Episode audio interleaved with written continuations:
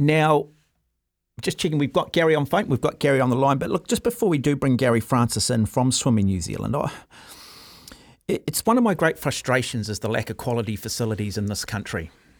We know how big sport is here in New Zealand. More than anything else, it brings this country together. It provides us a sense of nationalism, whether it be at Commonwealth Games, whether it be Olympic Games, All Black Test matches every year, the America's Cup, netball, cricket.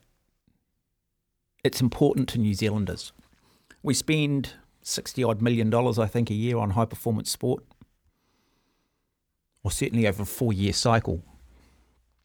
But we've always had a lack of quality facilities.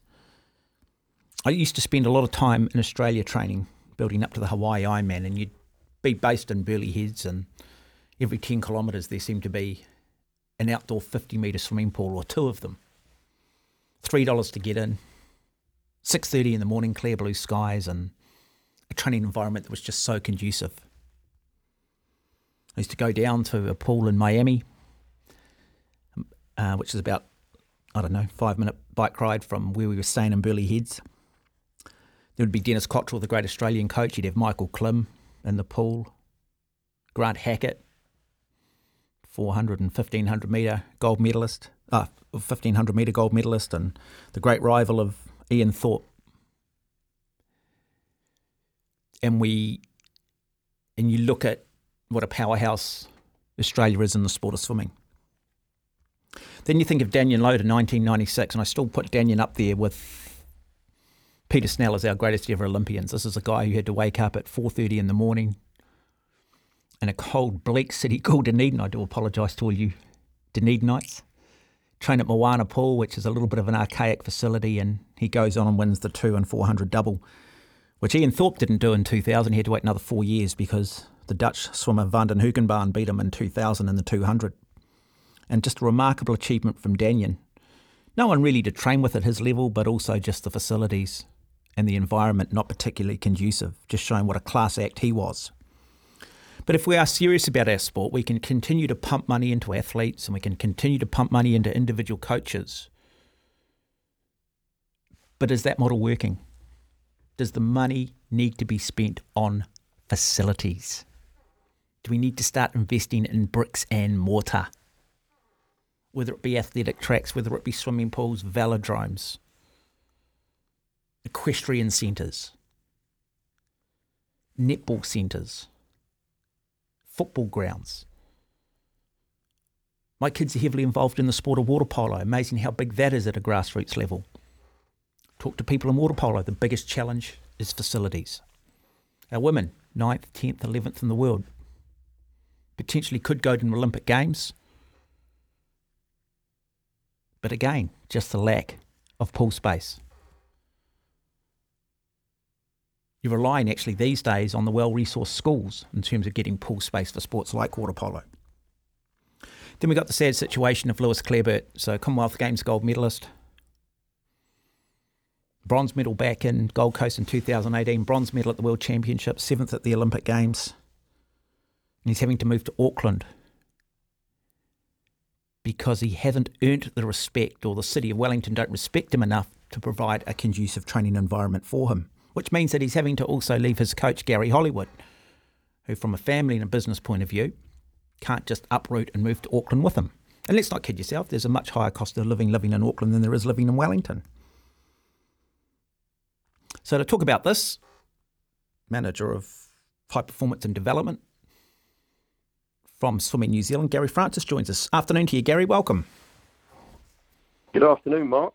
Uh, can you hear me all right? Yes, I can. Uh, look, Gary, um, not an ideal situation for Lewis, not an ideal situation for swimming in Wellington. Um, but look, this is this is. Uh, I'm going to suggest pool space uh, has been an issue for swimming, as I mentioned, with water polo for a long time in this country. Yeah, oh, without a doubt, Mark. Um, you know, um, as you're very familiar with, we, we did have a centralised uh, program for a while running out of the Millennium um, in Auckland.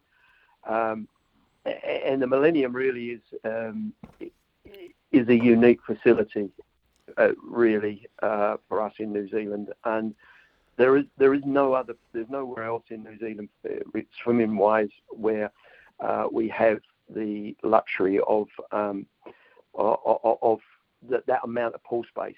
Everywhere else, there are so many other factors involved, um, and obviously in Wellington, which really struggles overall for swimming pool space for, everything, regardless of whether it's high performance swimming or um, recreational underwater hockey. They're really stretched, and it's kind of uh, indicament of of nationwide really what the issue is. Mm. Look, uh, look, we're a small country. I think the biggest thing that always holds us back is um, scale. We've only got five million people, and we're trying to be the sophisticated country. There's strains on health facilities, on teaching resources, and a lot of, I guess, uh, social things which people will say are bigger and more important than sport. But it's frustrating when you see government wasting so much money. I'm not going to pick on the previous governments. I think all governments are guilty of it. I saw uh, Len Brown here in Auckland talking about a footpath, and he worked out that it was $12,000 a metre to build this particular footpath. And most of that goes back to road safety signage and putting risk management in and around people building a footpath. And it just seems to me that we just don't have our priorities right. I, I mean, sport, it is sometimes intangible, it's a feel good factor, it's about nationalism. And you can't necessarily always put a value on that. Some things obviously stand out and are more obvious. Um, what is there a solution here? I mean, what? How do we shift maybe some of the thinking from a government point of view, from a council point of view, and maybe even from a public point of view in regards to the importance of sport, uh, the importance of aspiration for young people? Yeah, I mean, I, I, I don't know. I don't know how qualified I am to speak about the the, the, the overall uh, picture, but you know, from from my from my perspective, when I look at where sport has an impact uh, in the national identity of, of, of a country uh, and the way that that country approaches its sport from grassroots level up, the investment that they put into it. There, you know, and, and it's it's so difficult to compare countries because you know of population, of finance, of you know different economy and, and all kinds of things. But but you know, I, I see the kind of investment that countries, you know, not, I'm not talking about the Australias and the Britons and the the USA's, but countries like Hungary and Norway, and and, and other smaller countries, uh, the investment they put into it and the structure that they put in, uh, and they get great results in terms of their high performance output, but they also it also uh, has a thread that runs through recreationally at a grassroots level and the amount of participation and the amount of respect that uh, that sport commands um, in in you know in the in the society overall. And it, I, I, mean, Mark, we, we, are coming off the back of an incredibly successful couple of years in New Zealand sport with success in both men's and women's. Know that we, you know, we, we like last hurdle, but but we're in the World Cup final again. Um, we've seen the, the women's uh, soccer team make great strides. We've seen the women's netball team come, you know, come come back and be a force again, um, and and and you just feel like that the, the country the country needs to be able to to put some really good fundamentals in place at grassroots level to get kids not necessarily not necessarily about becoming an Olympian, but it's about really wanting to be involved in sport because of what it brings, you know.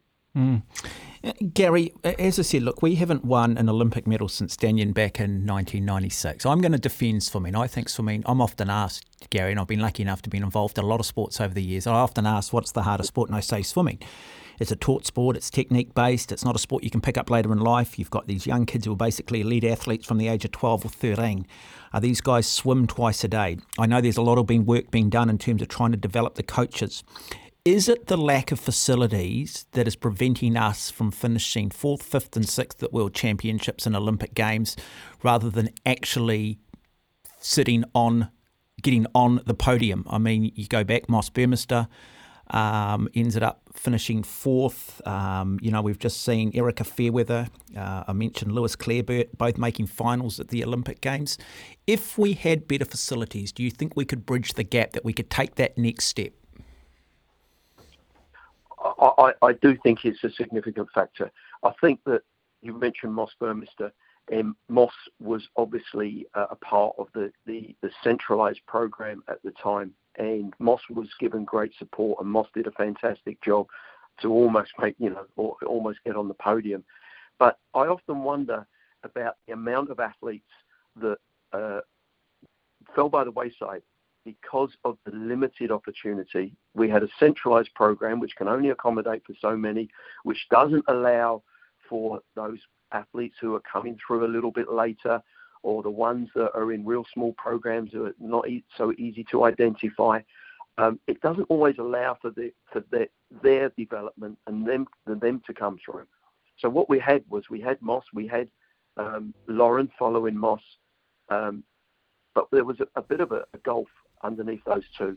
That mm. there wasn't a lot of depth. And things that I think that the change in, in the philosophy about going away from the centralised program, going into more regionalised, more targeted programs, is that we, we've created more depth.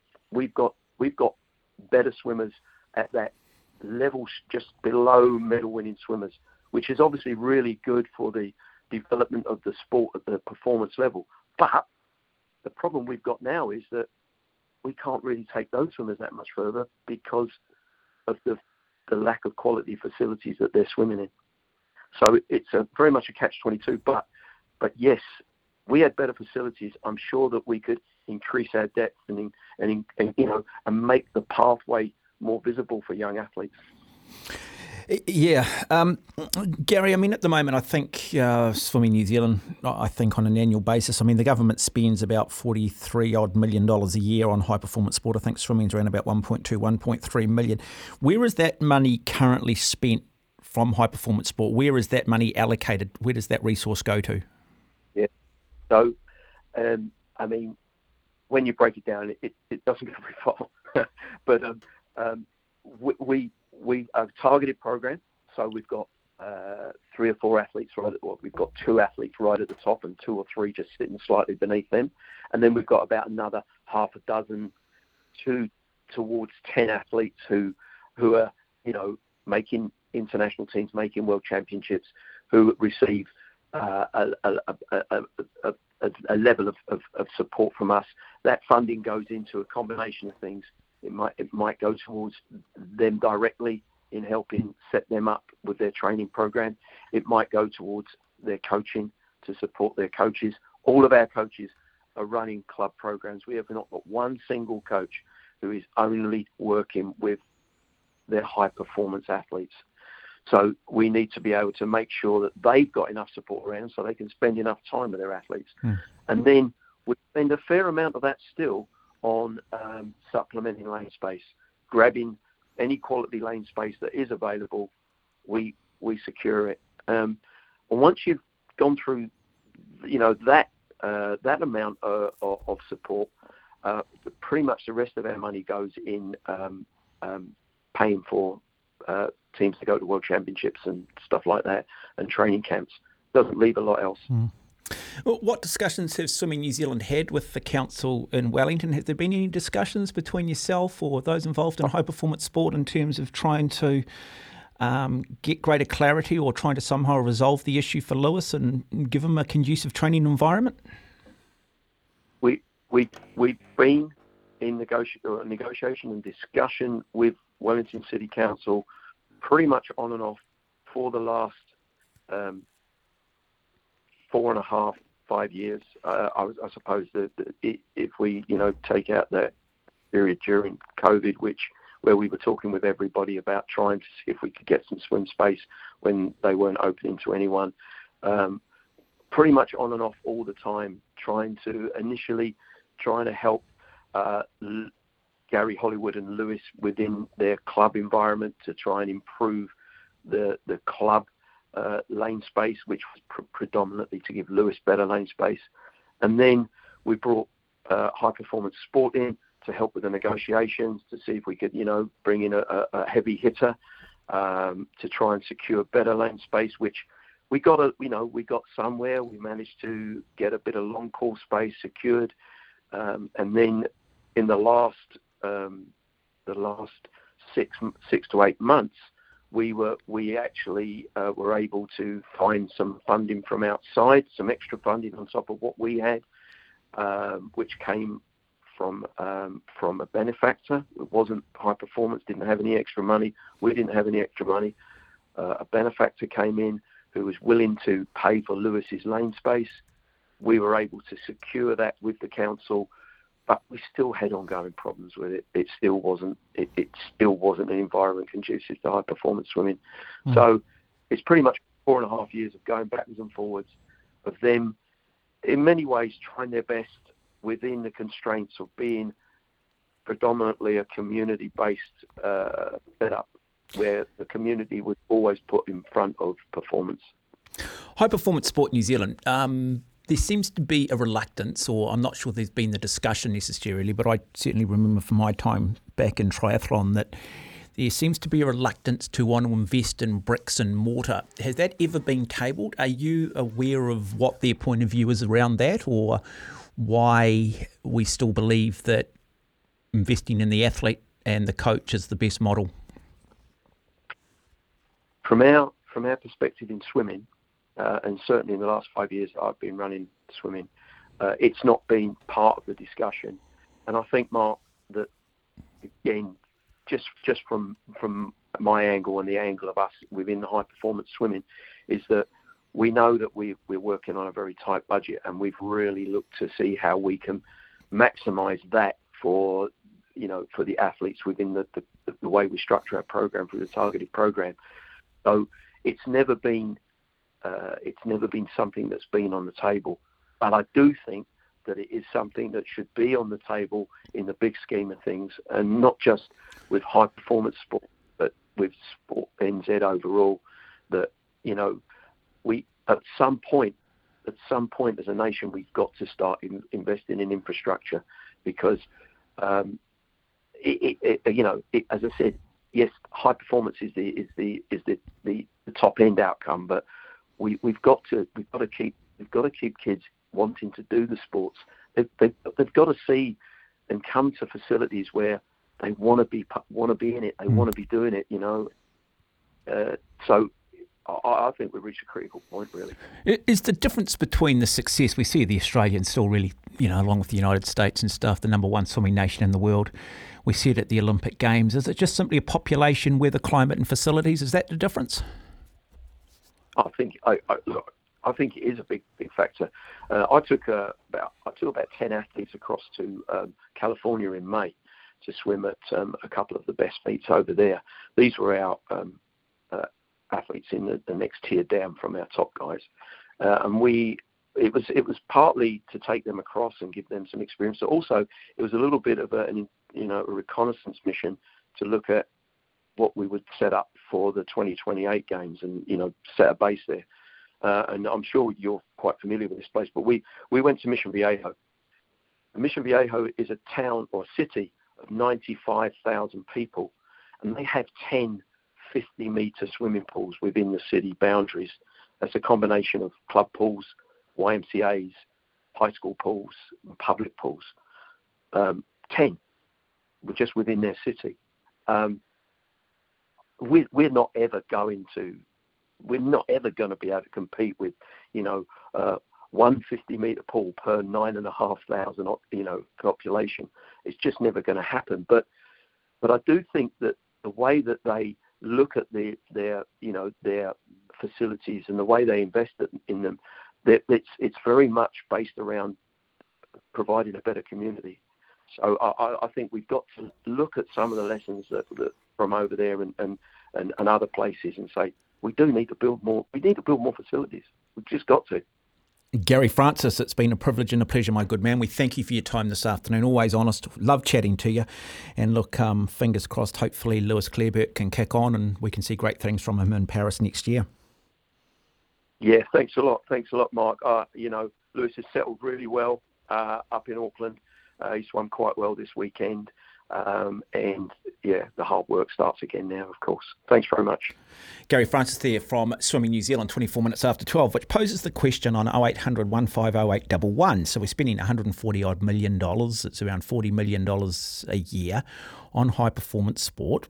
Uh, you spread it across the different sports, and it's not a lot of money that gets pumped into high performance sport. Now, yes, opportunity cost. There are other things out there where money can be better spent. I'd like to see nurses get paid more. I'd like to see primary school teachers getting paid more. I'd like to see daycare workers getting paid more. I want to see no potholes on our roads. I want to see better infrastructure. But I do want to see our elite athletes doing well. I want to see young kids being inspired to want to get outside and get off devices. I want to see us compete on the international stage in those blue ribbon events like swimming.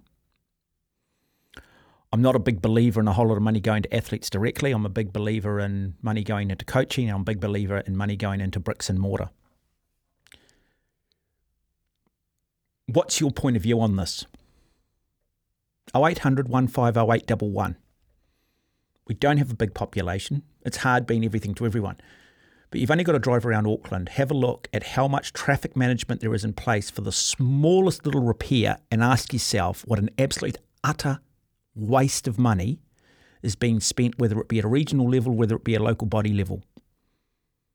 You've only got to have a look at the amount government spend on consultants and the absolute waste of money year in, year out.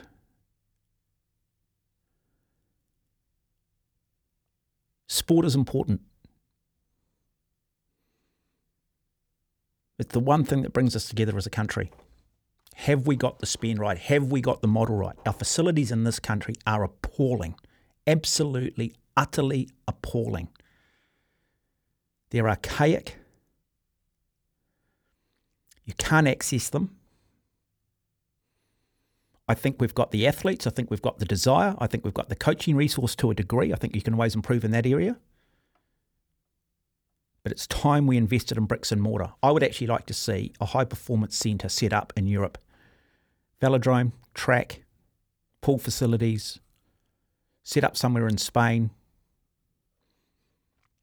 accommodation, if need be, a component of a university to allow athletes to study as well, so we can tap into the resources of Europe. We can have decent weather and we can have a base which allows our athletes to be the best they can be and also conducive from a travel point of view. But that costs money. But as a taxpayer, I'd rather see my money spent there than the waste we see at the moment.